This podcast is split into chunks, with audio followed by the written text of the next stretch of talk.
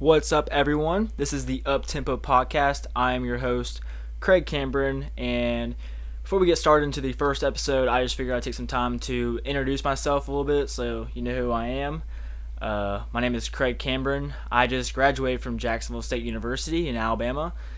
I graduated with a degree in broadcast communications, and I look to eventually go into radio or TV production with that degree. Still looking for a job right now, but in the meantime, decided to take over this podcast and get it going again. And it's basically based straightly on basketball. I'll be talking a lot about college basketball, NBA season, just games, news, storylines, trades, injuries, you name it. Everything college basketball, everything NBA, you can find it right here on this podcast. I will have interviews with players, hopefully from just colleges and whatever I can get, basically just athletes play the game of basketball.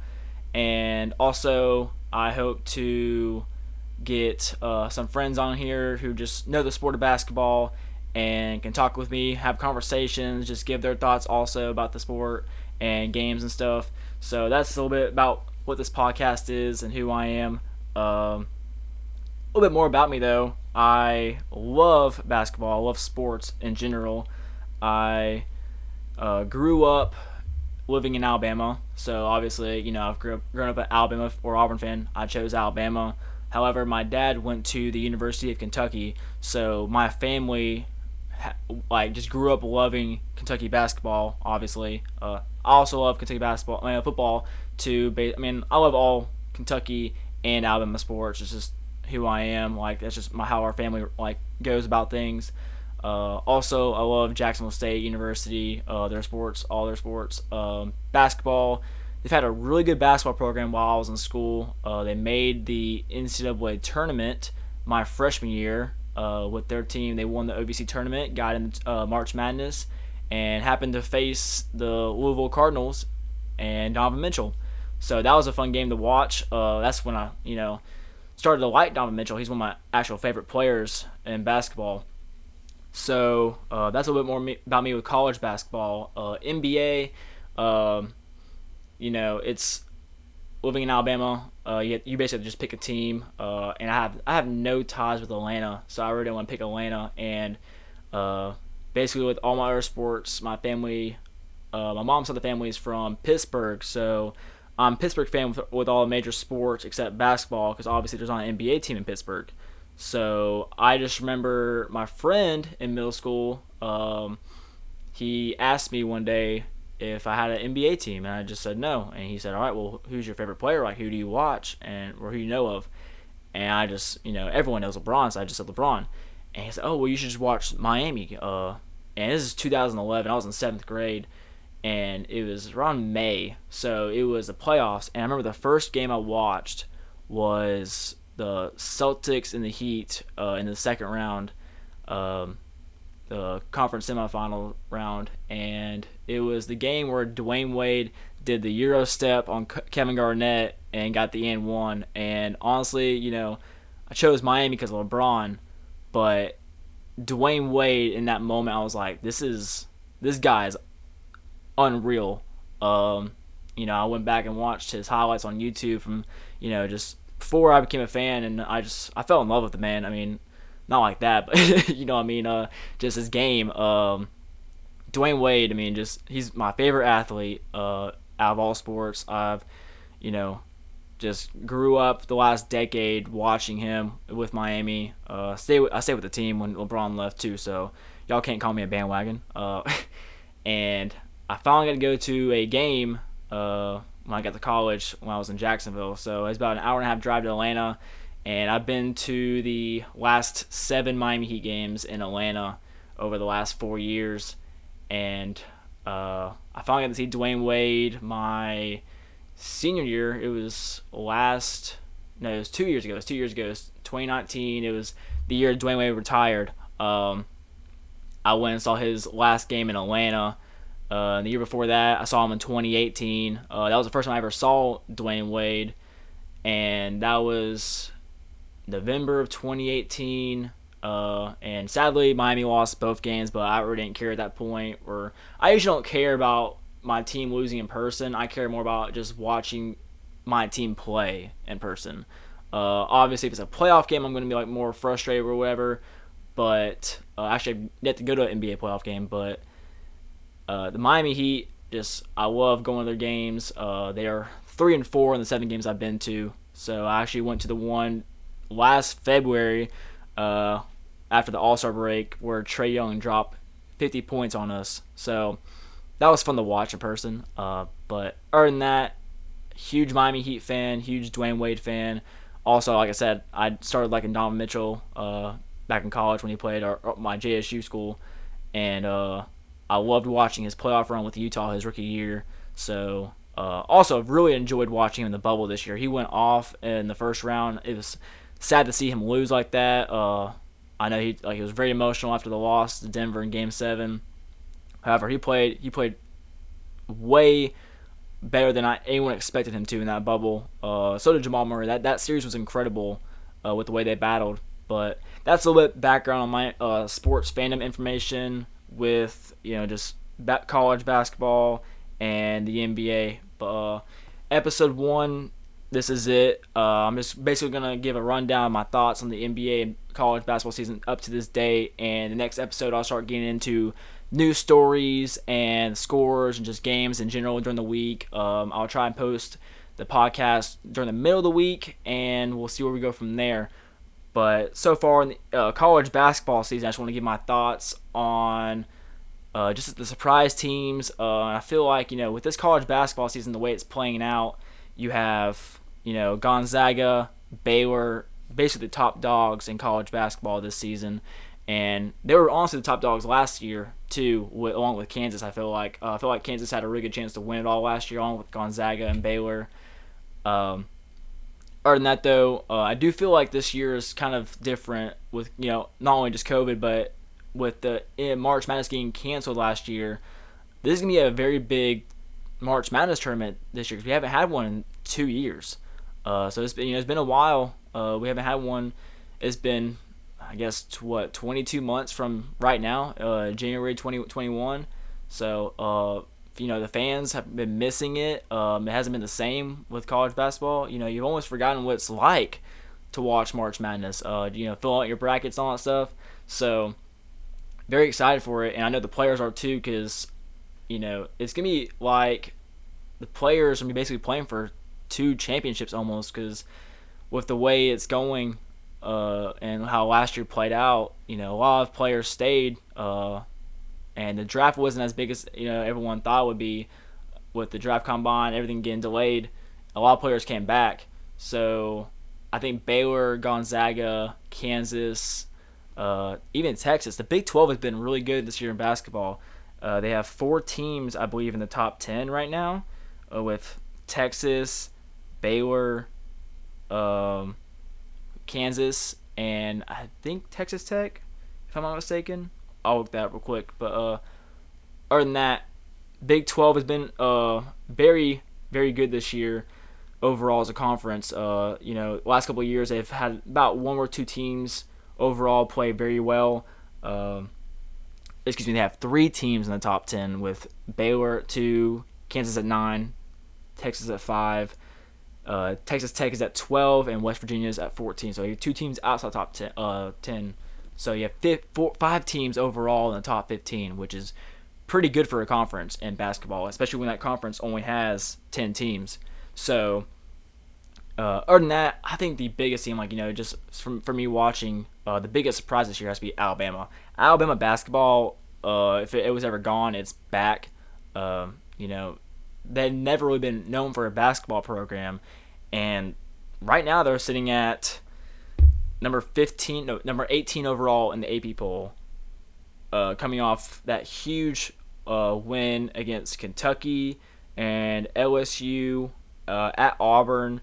So this team they're for real. They're ranked number 18, which I think they should be higher, because they did, they beat number 7 Tennessee on the road, they beat Auburn on the road, Kentucky on the road. Dominated LSU on the road. They had those bad losses at the beginning of the year with Clemson, Western Kentucky, and Stanford. However, since then, they've really upped their game and started playing team balls. Deadly shooting, three-point shooting team, and overall the SEC has struggled this year with Kentucky not being as good as everyone thought they would. Tennessee, they're 10-2 right now, so they're getting their stuff together. They're still they have been upset twice with Florida and Alabama beating them. Other than that, they've looked pretty solid overall. I think they're still top 25 team, obviously, with them being 10-2 right now with only 2 losses. And I really think that Tennessee can still get together. They're still a great team, and they've been playing well. So I think the top teams right now, obviously, in the SEC are just Alabama and Tennessee. That's honestly just about it in the SEC play this year. ACC this year, I'll get into this right now. The Blue Bloods, with Kansas. Kansas is still, top 10, obviously. And Duke, North Carolina, and Kentucky. Talk about a fall-off. None of the teams have reached a Final Four since 2017 when North Carolina won it all. Since then, none of them made it to the Final Four. Kentucky and Duke made it to the Elite Eight in 2019. And North Carolina made it to the Sweet 16 that year. So they've been close, but overall, you're used to one of those teams being in the Final Four every year, and it hasn't been like that. So I don't know if it's just recruiting or coaching. I know as far as me watching Kentucky a lot, I do think that Calipari has lost his coaching edge. I think he's focusing more on just his players being ready and developed for the NBA. And, I think he just thinks that winning will come along with that, which, yes, it will. But at the same time, college basketball, you need an experienced point guard running the floor. And while he's had talented ones such as, De'Aaron Fox, John Wall, Tyler Ulis, Aaron and Andrew Harrison, the twins, he's had some pretty good point guards over the year that were freshmen. However, I do think you're going to have to start recruiting more 4-stars and just getting more grad transfers for just experienced point guards basically to develop and stick around your program for a while, because you see these new teams were just teams in general such as Gonzaga, Baylor, other teams in the SEC as in Tennessee, Florida. These universities and these teams, they recruit. The way they recruit is they basically bring in these 4-stars who are like lower, recruited players, and they just develop them over 3 or 4 years, get them experience, get them in the program. And that's the key to winning, in my opinion, in college basketball, is just having experience on the floor, having chemistry, and just veterans who have been in that situation before and they know what they're going to do. Having freshmen, Calipari got that one lucky run, honestly, in my opinion, in 2012, just having Anthony Davis. Other than that, he's not really been good at winning on the big stage with his young classes, which you can understand that with having freshmen and sophomores dominate your starting lineup and team. And when you're going against these teams, I think it was 2014 when he played UConn. That UConn team was all juniors and seniors, and Kentucky team that year all freshman 5 in the starting lineup. It was the first all-freshman 5 starting lineup for a national championship since the Michigan Wolverines in the 90s. So, that's just my thought on that. I do think North Carolina, Duke, Kentucky, they'll be back. They're Blue Bloods. They'll get it going again. Now, I don't know if Kentucky or even North Carolina or Kentucky move on from Calipari or Roy Williams, but we'll just have to see. We'll have to see. Other than that, I do think college basketball is very interesting in March this year with just how it plays out. I think it's wide open this year. I do think my favorite right now is Gonzaga. I just think they have depth, experience, quickness, defense. Mark Few's a great head coach. So I'm going to go with Gonzaga right now as my favorite. 2 months out to play college basketball. Rolling around the corner of the best month in basketball of the year. So hopefully this year does not get canceled with COVID. I do believe, we have a little bit better understanding this year of what we're dealing with. So I do think it will happen. I do not think we'll have fans this year at March Madness, kind of like how we planned to last year. However, it just got canceled. So, but like I said, episode 2, I'll get more into the scores and just playoff of teams and news and all that stuff. NBA, though. NBA is honestly my favorite sport out of any of them. I do prefer NBA over college basketball. I do watch a lot of them the same, though. I do own NBA League Pass, so I watch just if there's a game on, I'm going to watch it. I do watch almost every game on ESPN or TNT. NBA TV, I have that too. So, I mean, I have access to every NBA game on. So, I do watch a lot of it, and I know a lot about it too. Way more than I know college basketball. So, like I said, I'm a huge Heat fan. I loved the finals run this past year, the bubble. I think the bubble is really good for the NBA. You know, I think the best teams made it that far. However, I do think injuries played a big role in it. Obviously, you had as a Heat fan, I'll say, like, you know, Bam Adebayo, Goran Dragic got hurt in the finals. Russell Westbrook was hurt second round. Damian Lillard got hurt. You know, Will Barton was out for the Nuggets. Giannis got hurt in the Heat series. You had Gordon Hayward out for the Raptors and the Heat series. Victor Oladipo was out a little bit. Domantas Sabonis was out the whole playoffs. And just, you know, injuries like that. But I do think, you know, it also had a mental toll on you. I think, you know, teams obviously like, you know, the Lakers, they were just hungry, determined. They had Anthony Davis and LeBron chasing his 4th ring, AD chasing his 1st ring. So, you know, I think Miami, with their culture, their mindset, they're just a tough physical team, tough-minded too. I think that's why they did so well in the bubble. You know, Jaylen Brown spoke out and said that his mental health was taking a toll being in the bubble. You know, it was all work, no vacation. Where it was basically just you were at work 24/7. I mean, if you stayed in the bubble till the end, you were there for three months. So, you know, it was a interesting experience. I definitely think that ESPN 30 for 30 one day, or the documentary series, whatever they do on the NBA bubble, is going to be very fun to watch and very interesting to watch. However, this season, with the NBA being back on home courts and back in cities, traveling is back. I do think it is bad. You know, I do think the COVID-19 protocols have helped. However, it is so hard right now for these players to live a normal life and be with their families, their friends, just live a normal human life. I mean, like, you know, everyone's struggling with it right now with, you know, the whole COVID-19 situation. However, these players, they're basically being put in like a bubble wrap, or, you know, they can't do a lot of things that we're able to still do. We're a little bit more loose right now, in my opinion, than the NBA players are. You know, it is still better than the NBA bubble for them. However, because of that, there are cons to it. Simple as that.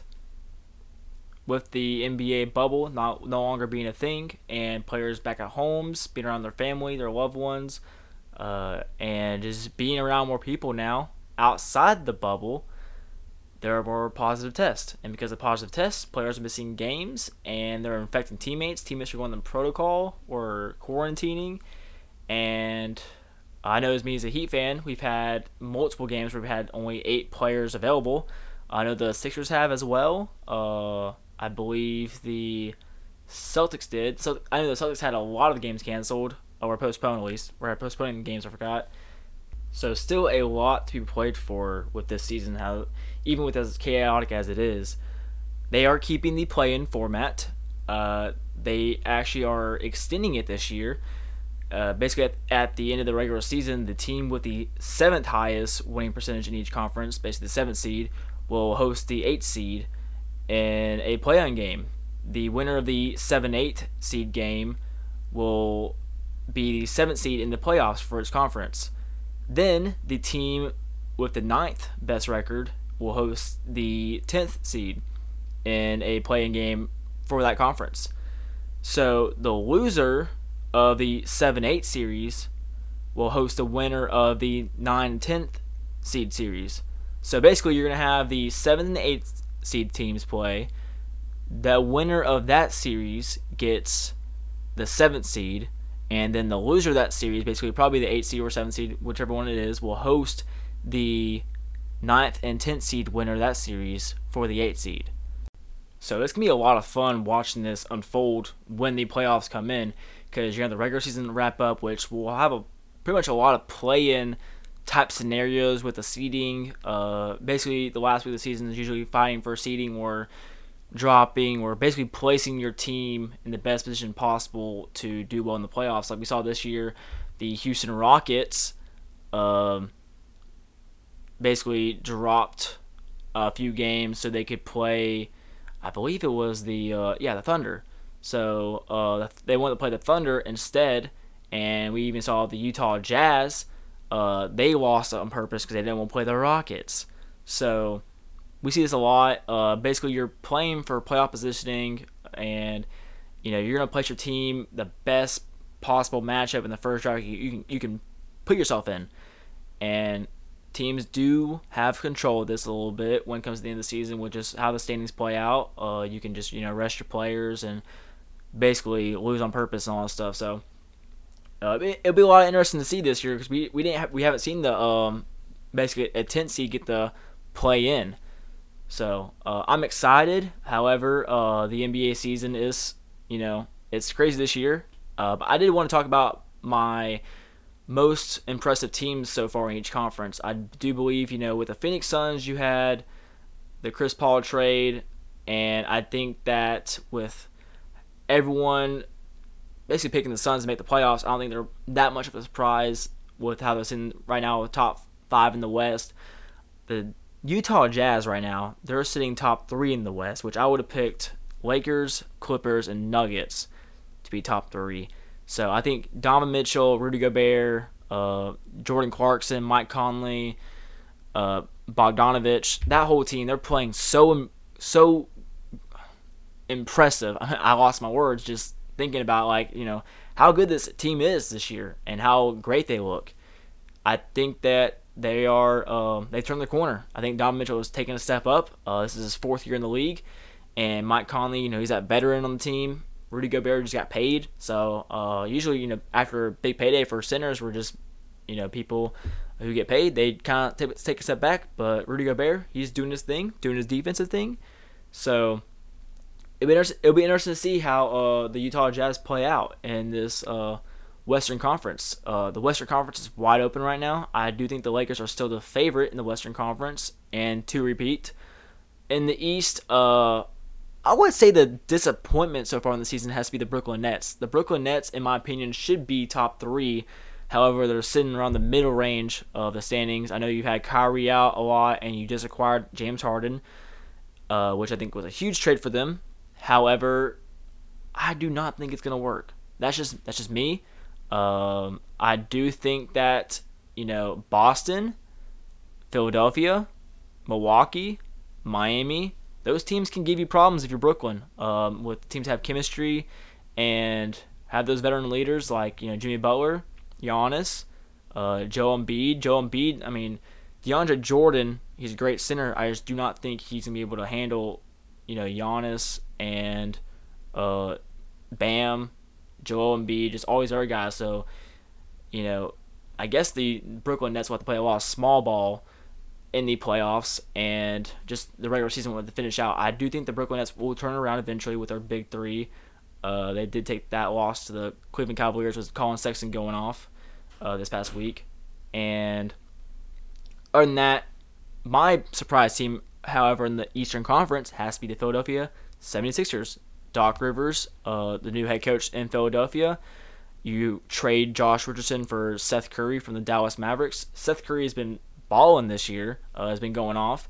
So they've been a big surprise. Joel Embiid has stepped up big. He hasn't gotten injured this year. They've had pretty good luck with the injuries and the COVID.